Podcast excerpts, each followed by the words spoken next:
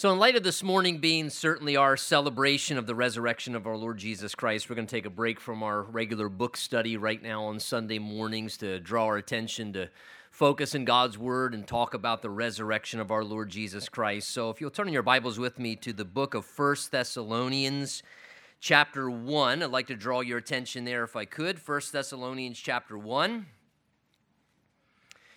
And particularly, I'd like to look at verses 9 and 10 together this morning.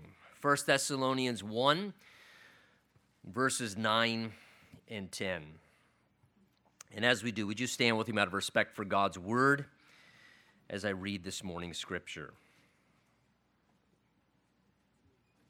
1 Thessalonians 1, verse 9, Paul says, "For they themselves declare concerning us what manner of entry we had to you, and how you turned to God from idols to serve the living and true God, and to wait for his Son from heaven, whom he raised from the dead, even Jesus, who delivers us from the wrath to come." And Father, we humbly ask as we continue now to worship by giving our attention to the Word of God, that, Lord, you would speak by your Holy Spirit through what you have spoken and written down here in your Word, and that we would each one of us have an ear to hear and a heart to receive what it is that you would say to us, and particularly this day, Lord, in relation to the fact that you have overcome the power of death on our behalf to give to us so many wonderful things in light of that gift and that promised reality.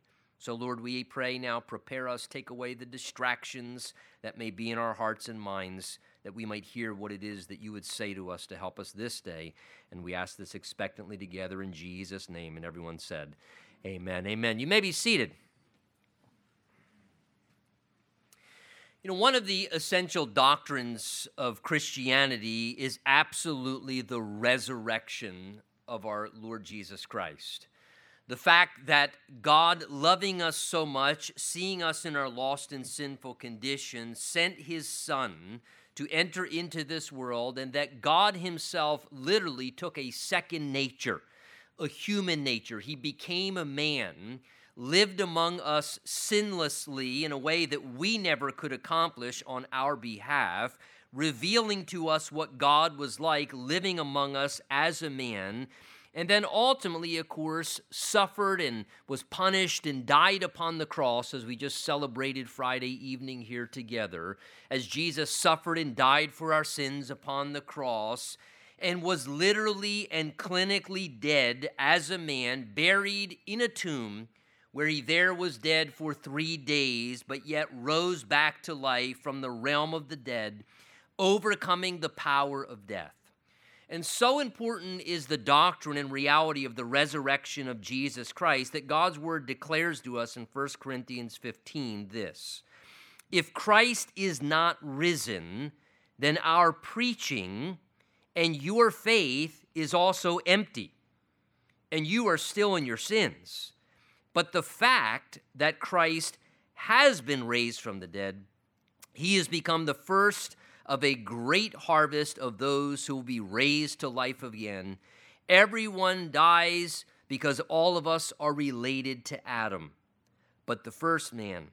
But all who are related to Christ, the other man, will be given new life." See, the reason why the Bible puts so much emphasis upon the resurrection, and the New Testament references it continually, and here in our text this morning, again, in our verses that I selected for us, it once again surfaces. Verse 10 tells us there of Jesus that he is the one whom the Father raised from the dead.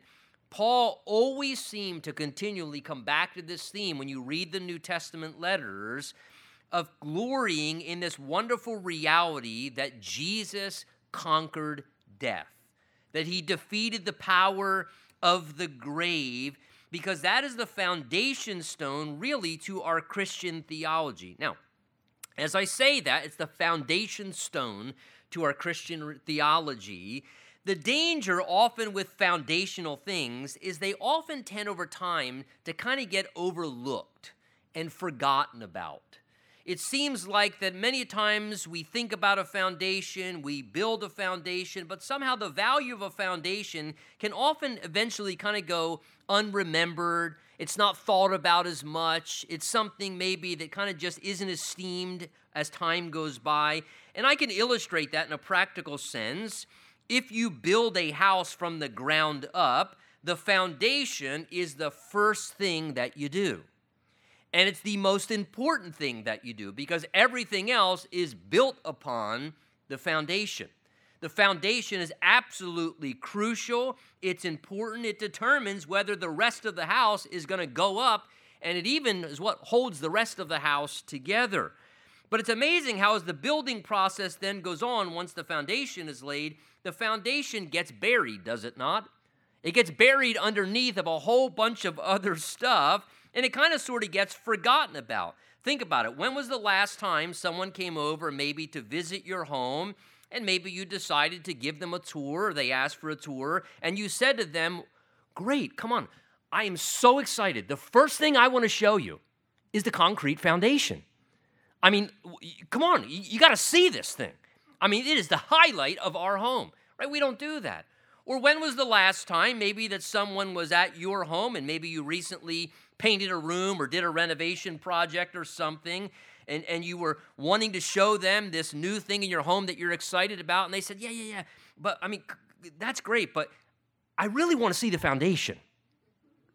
I've never seen your foundation. Could you take me outside and maybe show me the concrete foundation? No one tends to do that, but yet sadly, that important foundation doesn't often get esteemed or appreciated or often thought about, maybe, as often as it really should.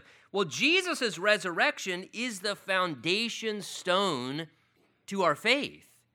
It really is absolutely foundational. It's a fact that every true Christian, we believe it, we assent to it mentally. However, we want to be careful that our great familiarity with this reality of the resurrection doesn't become something that over time as a Christian, that Jesus is having raised from the dead, we kind of start to forget about or maybe not esteem or recognize what it offers to us, because it offers to us a tremendous amount of benefits. It's a fundamental doctrine to our Christianity, and it's the foundation to offer us so many wonderful things. And in this morning's text, as we look at these verses together, I want to draw your attention particularly to three things that to me are very evident in this text that the resurrection of our Lord Jesus Christ offers to us. Three very evident things, among many other things as well, but three evident things that Jesus being risen from the dead offers to us. Now, the background, just for quick reference point, 1 Thessalonians, Paul's writing to a group of brand new believers. Paul went to the area of Thessalonica during a second missionary journey about a year prior to this time, and as he went into that community, it seems that he only spent about a 3-week duration with this group of the Thessalonian people, and then he ended up having to leave rather quickly. But within those 3 weeks, together with his missionary team, they preached the gospel message of Jesus Christ, which the Bible tells us is the power of God unto salvation to any who choose to believe it. In those 3 weeks, Paul was managed to plant a church which took root and became a stable, healthy, flourishing church. And the move of God's Holy Spirit was so powerful and real, that work took root, and instantly the church began to flourish.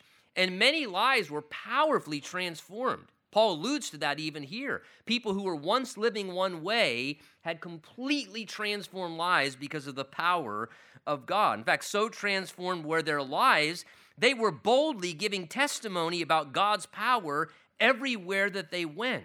If you glance with me back at verse 8, one verse prior to what we just read, Paul's describing that. Look what he says. He says, "From you the word of the Lord has now sounded forth, not only in Macedonia and Achaia, but also in every place." He went on, verse 8, "Your faith toward God has gone out so that we don't need to say anything." Now again, as I said, it's only been a year at this time, roughly, since Paul went there, planted the church, preached the gospel. Many people got converted. But notice, one of the clear earmarks of the salvation that happened there among Thessalonica is the power of God changing their lives became something that caused them to just not be able to resist talking to other people about. You could tell that their faith in Christ, their zeal for the Lord, Paul's describing in verse 8 there, it was like it was infectious. It was contagious. It was spreading around in the regions all around where they were at. They had truly drank from the waters of salvation, and now out of their innermost being, the living waters of the Holy Spirit are just flowing out of their life, and in the region all around them, in their businesses and their trips and their travels and everywhere they're going, the reception of the power of God, like a ripple effect now. It just keeps going out all around to where Paul says here in verse 8, from you, he says, look, he says, the word of the Lord has sounded forth. The term there is literally like the blowing of a trumpet. One of the earmarks of God powerfully changing a life typically is a person struggles to not just talk about that to other people. It's one of the clear earmarks that when the Lord changes your life, it's hard not to just talk about what the Lord did in your life. It's the same way when someone falls in love. When they fall in love, you can tell when they're really falling in love because that's all they can talk about, that person or the experience that they had. And the same is true with the Lord. And here Paul's describing. He says, from you, your faith, he says, has gone out. The idea they were letting it be known. Everywhere they went, they were just joyfully and naturally talking about Jesus, telling people about the power of God, who had changed their lives, saved them from dead, idolatrous, religious worship and sinful, carnal, evil ways of living that were self-destructive. And now the power of God changed them. And they had been set free, and they were living in a totally different way as the result of encountering Jesus Christ.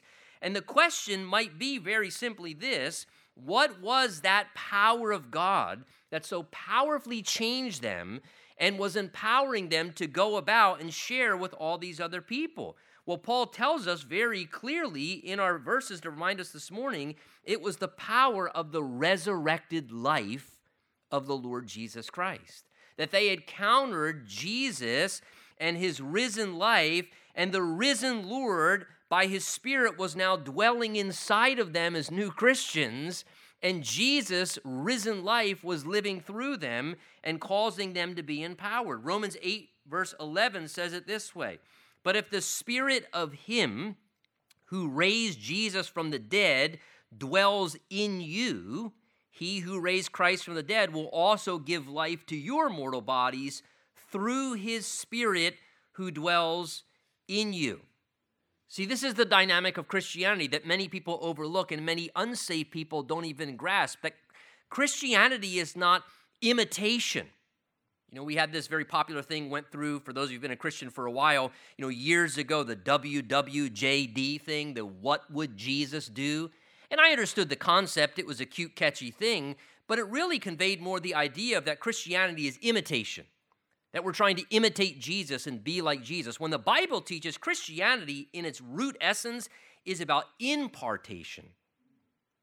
That is, the living Christ himself who raised from the dead is imparted, and by his Spirit, the risen Lord Jesus dwells inside of us. His life has literally, supernaturally been imparted to us, and now Paul says in Romans 8 and in other places in the New Testament that Christianity is about the reality of Christ in you. He's in you, and by his Spirit, he's in us, and he empowers us to live out the Christian experience through living his life through us. And in verses 9 and 10, Paul refers to three ways, at least here, that the risen Lord Jesus was influencing and empowering the Thessalonians, and they are things that are available and offered to you and I as well, because Jesus' life has been imparted to all of us who have received him as Savior and Lord. And his risen, resurrected life and power dwells inside of us. And Paul mentions three things, particularly in our verses, that are gifts and benefits of the resurrection.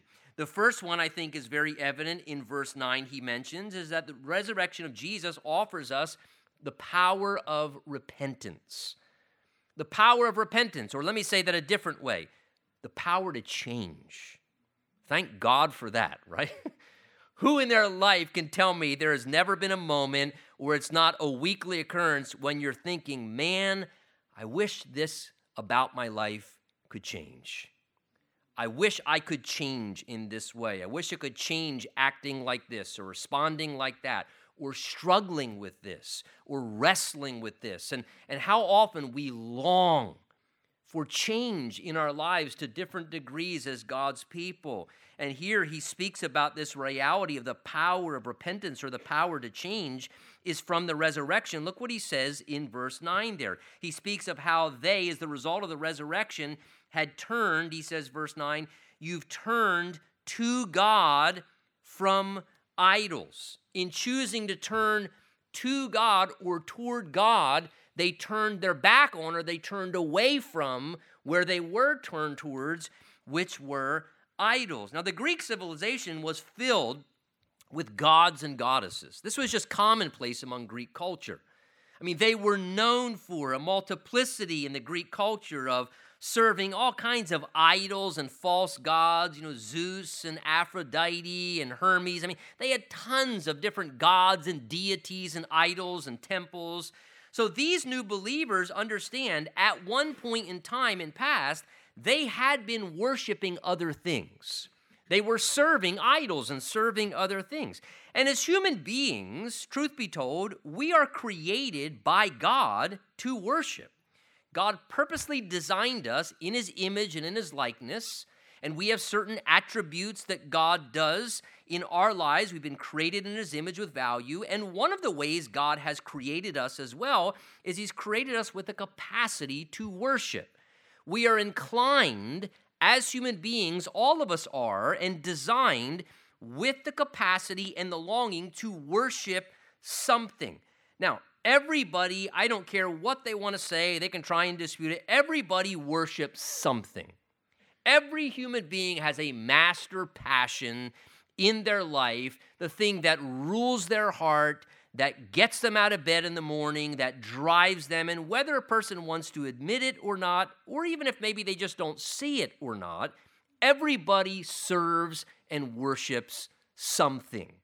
Every human being does. We were created to do that. And so there's always something in our life that's our greatest love, the thing we adore the most, the thing we serve the most, the thing we think about the most, the thing that we pour our greatest energy and dedication into.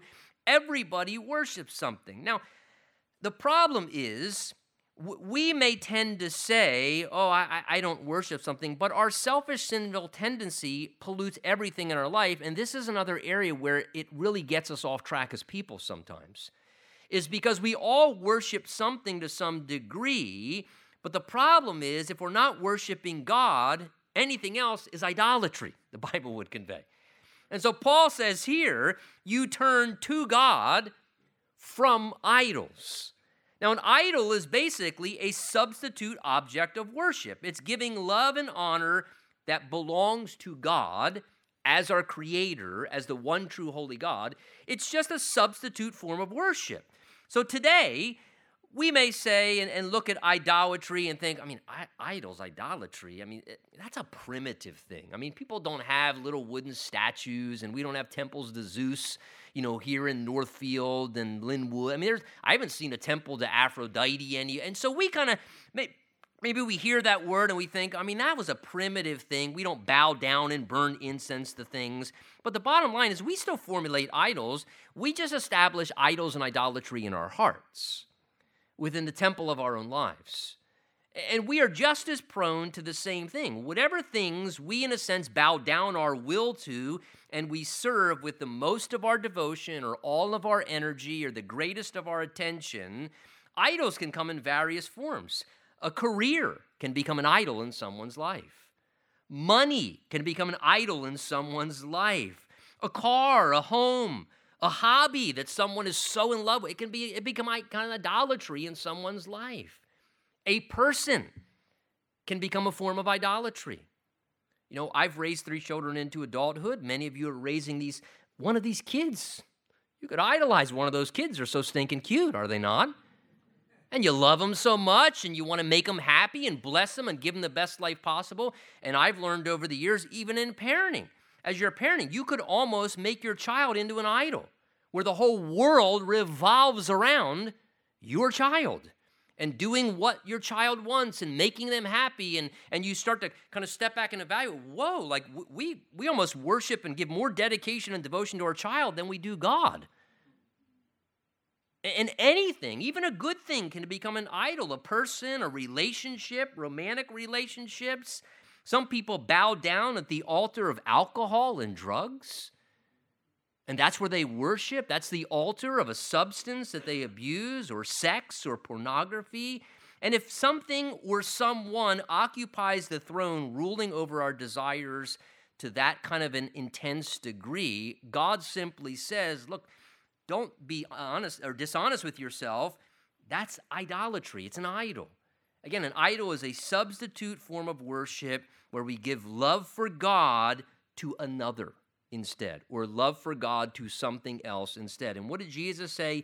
You shall love the Lord your God with all your heart and soul and mind and strength. That's how we're supposed to live. So when I'm not doing that, or a person's not doing that, then God says the only other option is you're giving that love and devotion to something other than God, and that becomes idolatry. Now, when the Thessalonians heard the good news of what the Lord Jesus had done and offered, Paul says the wonderful thing, he says, is how you turn, verse 9, he says, to God from idols to serve the living and true God. So they turned to the living and true God, and they abandoned these idols that they were bowing down to, if you would. And that word turn that Paul uses there in the Greek, it's interesting. It literally means to revert back to what is right. How interesting is that? You turned to God from the idols, and literally the term Paul selects there is you turned back to the right thing from what was wrong. Even if they didn't even realize they were created in God's image and likeness, God owes, or they owe God their worship as their creator, and they blindly didn't even realize it, but when they turned in repentance to the true and living God, and that's what Paul says, you turn to serve the living and the true God. That same term is used by Paul in Acts 14, where he says, we've come to bring you the good news that you should turn from these worthless things to serve the living God, who made heaven and earth, the sea, and everything in them. So that word turn, it speaks of the term I mentioned a moment ago, of repentance.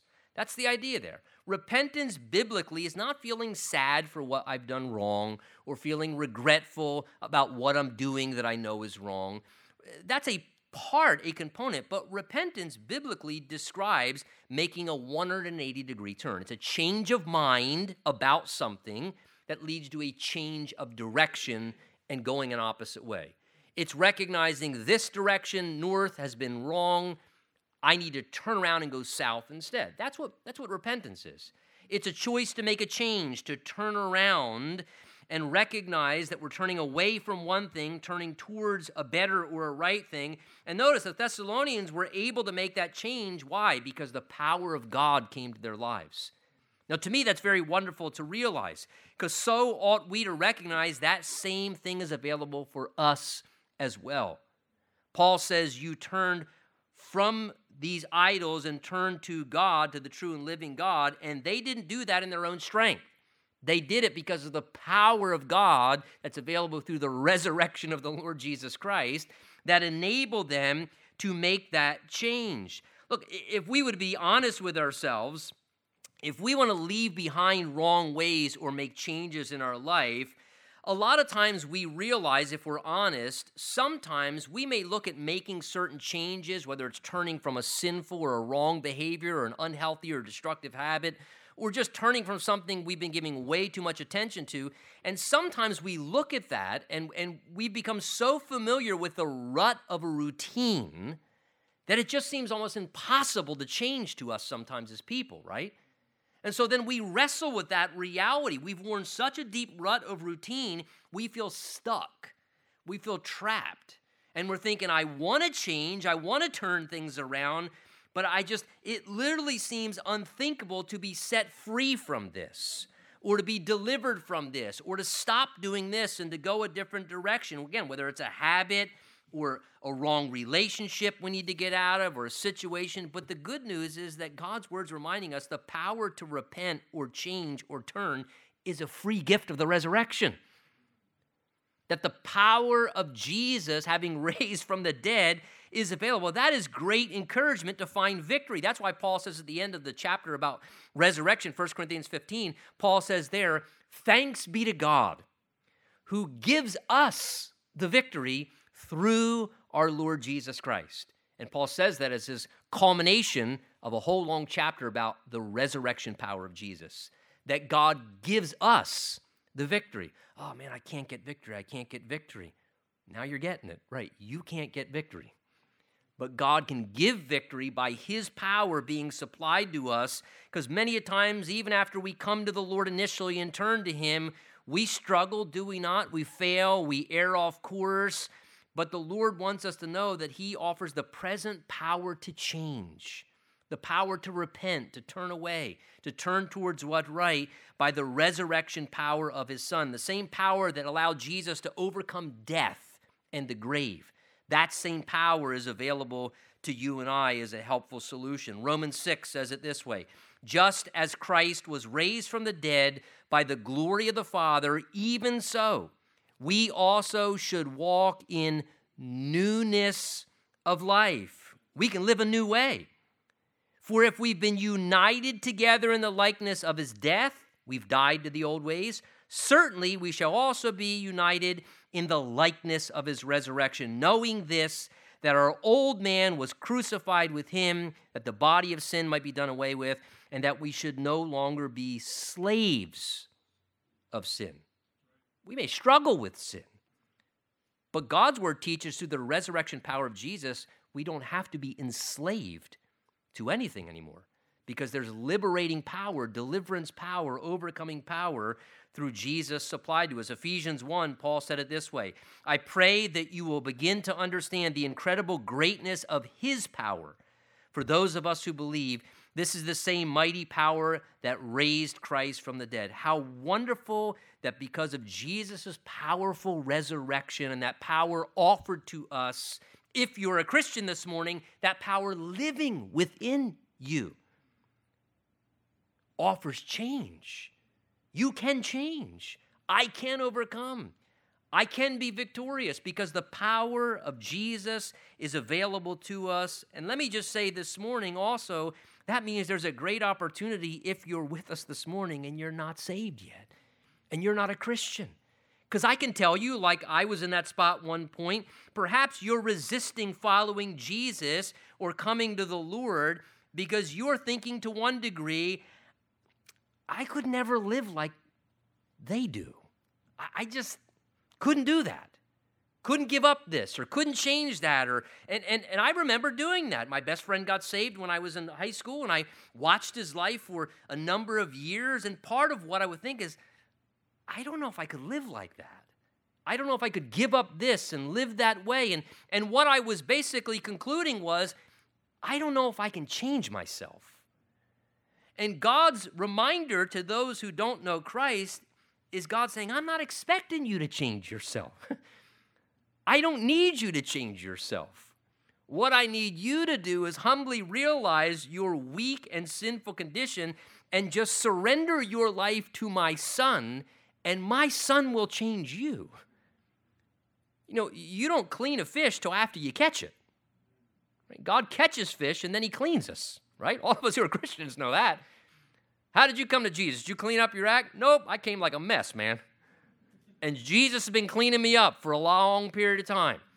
And what a wonderful thing to know that opportunity to experience the mighty power of Christ can change you. Jesus said, whoever sins becomes a slave of sin, but if the Son sets you free, you'll be free indeed. That's the difference. You got to come to Jesus and let Jesus set you free, and he'll gladly do that through the power of his resurrection. The second thing I think alluded to here that the resurrection of Christ offers to us is the privilege of relationship. The privilege to have relationship. Paul mentions here how they turn to God from idols, and then he says the end of verse 9, to serve, look what he calls him, the living and the true God. And I know that's in contrast to dead, worthless idols.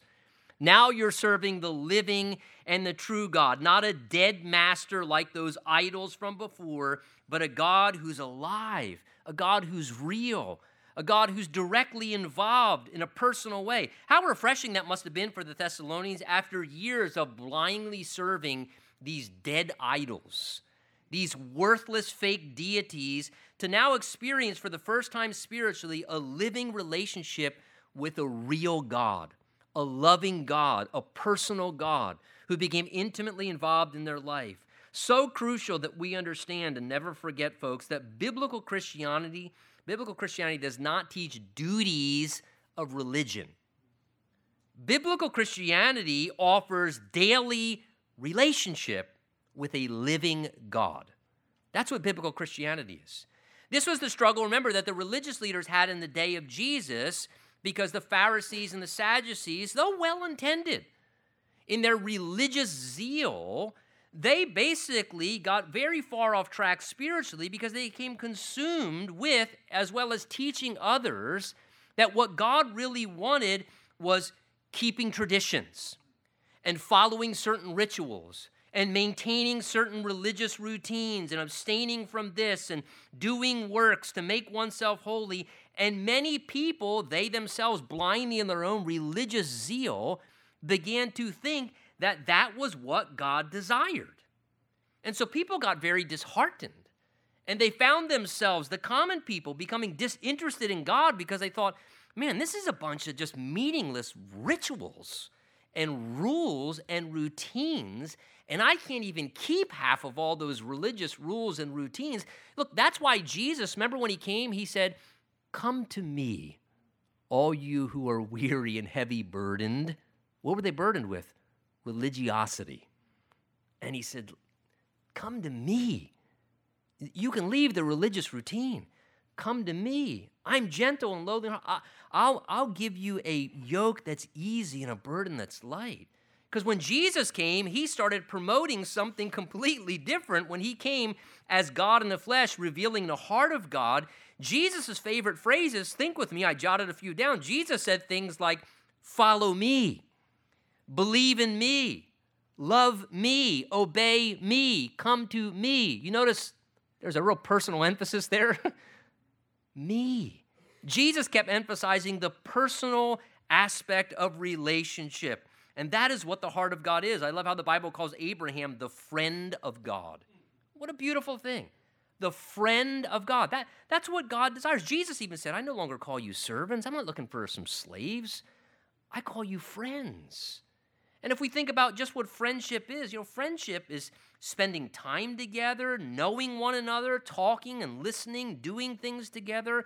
It's relational. And one thing that's necessary for any relationship, friendship or otherwise, is present life. Right? The sad, grievous, difficult thing that happens in death is the experience of relationship with a person once enjoyed that goes away. And here's the wonderful thing. Our Lord, our spiritual leader, unlike any other spiritual leader in human history, he died, but he rose again the third day. And he's alive. And because he's alive, he offers to all of us this wonderful thing called relationship, the privilege of having a relationship with God through him. Unlike all other spiritual and religious leaders who are dead and buried and gone, Jesus, the only true God, left an empty tomb there in Jerusalem, and he's alive today. And because he's alive today, it offers us the privilege of walking with, knowing, and serving a living God. I don't know about you, the duties of religious living, that does not appeal to me. I was never a very good rule follower anyway. It doesn't appeal to me. But the reality of a daily relationship, that attracts me. Interaction with a human being, and how wonderful to know that through our Lord, who's presently alive, there's the privilege of relationship, that Jesus sees everything that you're dealing with, and he's walking with you through that as a good shepherd. He knows your struggles. He understands your hardships. He sees what you're wrestling with, even in your heart and mind this morning, because he's alive, and he's living it out with you. He's living it within you, always present, always available. He's there to help and to comfort and to listen, and with the power to assist us, to speak to us and to guide us. And I'll tell you, one of the greatest things we often fail to remember or just forget about at times as Christians that is available in the privilege of relationship with the living and risen Lord is, listen, folks, it is one of the greatest antidotes for human loneliness. And we all struggle with that to different degrees at times. But what did Jesus say to us? I am with you always, even to the end of the age. The person of the risen Lord himself promises his presence to always be with us. And the more that we can recognize that and yield to that, that though we may feel very lonely from a human perspective, Jesus, like a helpful, healing, comforting salve, can help with that struggle of loneliness as we become conscious of his presence and aware of what he's offering to us relationally as we press into that and receive from him what he's offering to us. Paul says, you've turned from that to now serve the living and the true God. And I like that he says serve there, because if we're going to claim to be a follower of Christ and be saved by Jesus and we don't serve him, something's missing there. We should be serving him. And I think on a day like today, as we celebrate a holiday, Christmas and Easter, I think it's good to remind ourselves we're not just remembering Jesus' resurrection one time a year. We should recognize every day of the year this blessed reality that Jesus is alive and he's available and he's with me and he's with us. The question is are we living in relationship with him in that way? The wonderful thing is through relationship with Jesus, he supplies the power that we need to serve God. He doesn't just say, live this way, and then let us struggle. Jesus commands us how to live to serve God, but then he supplies from within us all the power to live that way. And he gives us the power to walk out the Christian life and serve God properly. Paul declared this in Galatians 2:21.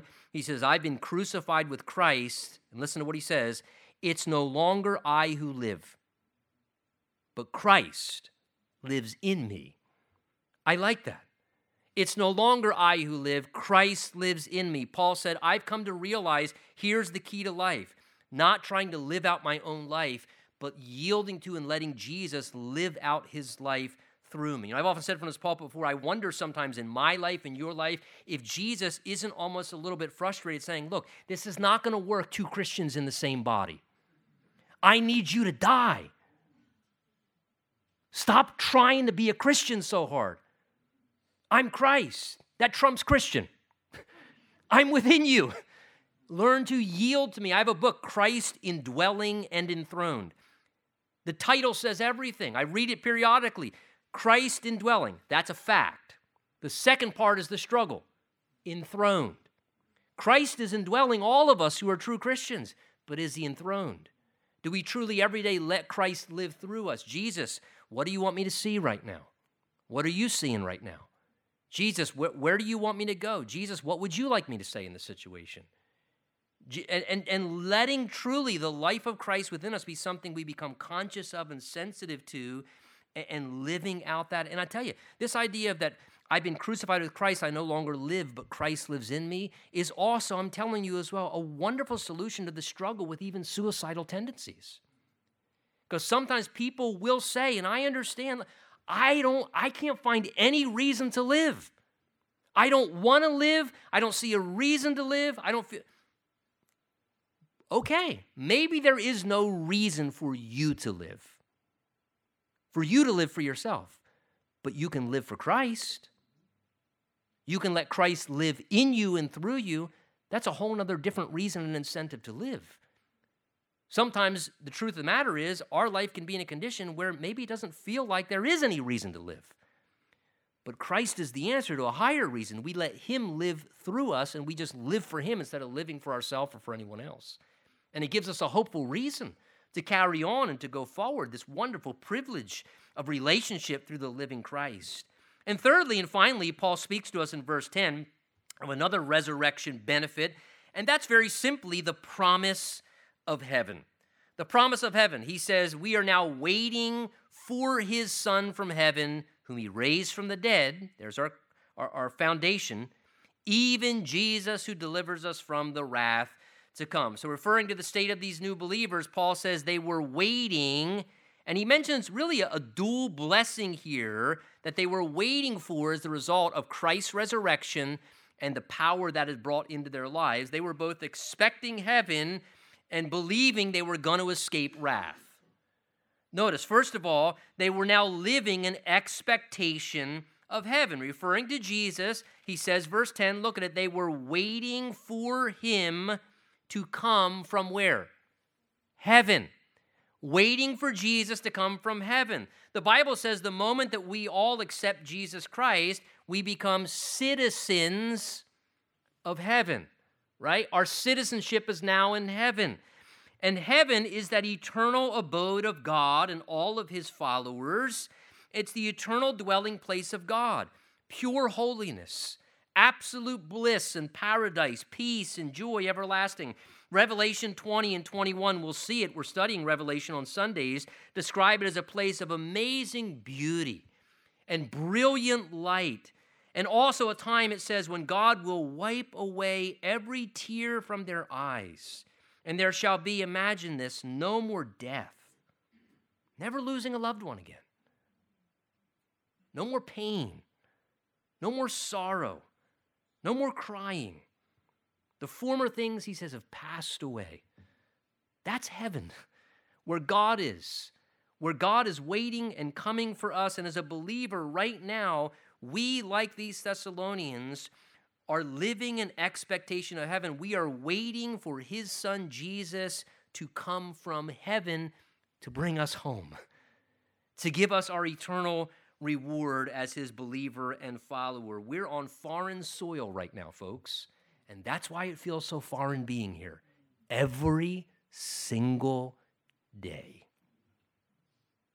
The longer I live, the more I feel like I don't belong on this planet because my citizenship is in heaven. The wonderful thing is we're not stuck here forever.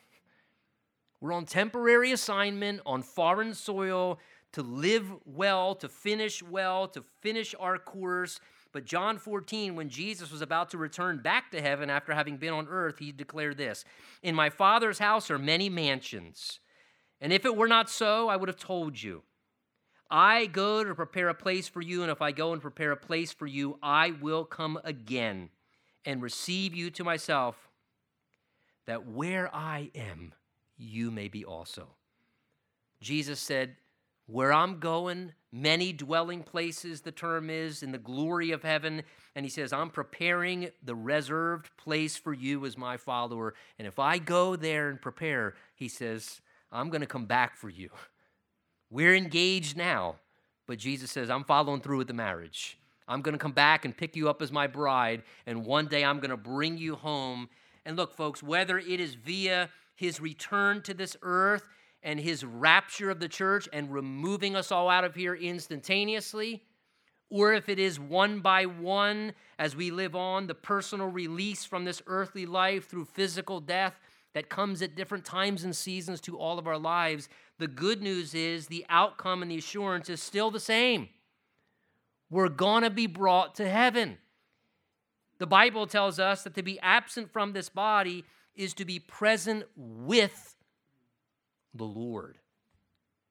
I mean, doesn't just sound, to be present with the Lord and all that that brings. That means the experience of everlasting enjoyment. You know, I just read this morning in my devotional time from Psalm 16, where it says at the end of the Psalm, "In your presence is fullness of joy. At your right hand are pleasures forevermore." Oh, man, I just never feel like I can find joy on this earth. The Bible says, in his presence, fullness of joy, complete joy, and pleasures forever. All the benefit, the new glorified body that we received, right? No, we're going to get an eternal body. No more pain and sickness and struggles and health issues and complications. We're going to be reunited with those we know and loved, that were our fellow brothers and sisters, our family, our comrades, and we're going to be together again forever. How wonderful, this wonderful reality. We're going to be with our Lord in his presence forever. This is the blessed hope that we have. We are waiting with expectation for heaven. But Paul says, don't miss the reality. It also means that Jesus is going to deliver us from the wrath to come. That's what Jesus does. He's going to also not only bring us home to heaven, but he's delivering us from the wrath to come. Now, though that wrath can refer in a just sense to being banished to hell and eternal torment in hell, it foremost describes being delivered from the wrath that's coming in the time of the tribulation. That time period that the Bible says is coming, where really the wrath of God will be poured out upon this Christ-rejecting world. And look, here's the thing. That wrath comes in the tribulation, and then that wrath culminates then in eternal damnation in hell forever afterwards. The wonderful thing is God is reminding us here that that is not our outcome as Christians, that God has something different for us, escape from that. Colossians 3 and Ephesians 2 say, because of human sin, the wrath of God is coming upon the sons of disobedience. See, God's wrath will begin during the tribulation period. Revelation 6 through 19, when we get there on Sunday mornings, describes the tribulation period and all the painful suffering and the wrath of God being poured out on this Christ-rejecting world. For those who rejected Jesus Christ, great cataclysmic judgments and intense human suffering, 100-pound hailstones falling from the sky, 1/3 of the waters of the earth being polluted and undrinkable, great plagues and famine and painful disease, boils upon mankind so painful that they're begging to die, and they can't be released from their bodies. And that's just a highlight of chapter 6 to 19. The wrath that's going to come upon this Christ-rejecting world. And here's the glorious things, folks. Nowhere in chapter 6 through 19 do I see any reference to the church. And I tell you the reason why is because the Bible says right here, it's Jesus who delivers us from the wrath to come. Jesus will remove us. His church will be caught up to meet the Lord in the air before the wrath of God is being poured out here upon this earth against those who have rejected him. For those of us who've accepted Jesus Christ, we believe he fully bore the wrath of God for us on the cross. See, the wrath of God is against the sin of humanity. When Jesus died on the cross, he was suffering the wrath of God against the sin of humanity. I believe what Jesus did was sufficient. I believe he absorbed all the wrath of God in my place, and so therefore, believing that and what Christ did was sufficient, I now get the privilege, you now get the wonderful opportunity to escape the coming wrath of God, to be delivered from the coming wrath of God. And folks, judicially, each and every one of us as human beings, because we're all sinful, we all deserve wrath. Romans 3 says we all sin and fall short of the glory of God, and the wages of our sin is death. Every one of us deserves to bear the wrath of God. We never should forget that reality. Our sinfulness makes us guilty before a holy and a righteous God. But Romans 5 says that just as sin entered the world through one man and death through sin, so the righteous act of one man, our Lord Jesus Christ, eliminated the need to have to suffer that, that through him there's an escape plan. There's an opportunity to be delivered. 1 Thessalonians 5 declares the promise this way, God has not appointed us to suffer wrath, but to receive salvation through our Lord Jesus Christ. That's what God's appointed the believer to, not to suffer wrath, but to obtain salvation, deliverance through Jesus. But let me just say candidly, that also means for the unbeliever, the one who's resisting Christ or who has rejected Christ, they don't have that same assurance. As they stay in that Christ-rejecting condition in their heart, John 3 says it this way, he who believes in the Son has everlasting life. He who does not believe in the Son shall not see this life, but the wrath of God remains upon him. And that's a reality. The wonderful thing is to know that we have the privilege through trusting in Christ to escape, but to know that God's wrath is going to come. One commentator said it this way, the wrath of God is a necessary consequence of his justice. As a holy God, he cannot overlook moral evil, but must punish those who are guilty of it. In what sense is Jesus a savior at all if rebellious men and women continue to live that way and never receive a due reward for their wrong deeds. What is there to be saved from if coming punishment and hell does not exist? The reality is it is coming. The wonderful thing is to know the good news is God fired down all of his wrath on Jesus 2,000 years ago when he suffered on the cross, absorbed the wrath of God, dying in my place and your place, defeating the power of sin, death, and hell, raising again the third day, so that now as a living, risen Savior, he can offer us the free gift to be waiting for him to come pick us up and bring us to heaven and deliver us from the wrath to come. How wonderful to live in that assurance that though as Christians we may go through troubles on this earth, life can be hard, and we may go through troubles on this earth, but thanks be to God, we're not waiting to endure a time period of Almighty God's wrath being poured out upon us. Let us never forget we are not just saved for heaven, we're also saved from wrath. That's a wonderful thing. And as a Christian, that should cause our hearts to want to rejoice and worship and celebrate what Jesus has done, not only in his death, but in his powerful, mighty resurrection, that he's delivered us from that. And if you're here this morning, let me say, if you have not yet received Jesus Christ and you are not saved and you are still in your sin and under the wrath of God, it doesn't have to be that way. But you got to reconcile that. You got to call on the name of the Lord to be saved, and everything changes then at that moment. This is a great incentive to consider receiving Christ. Shall we stand together and pray?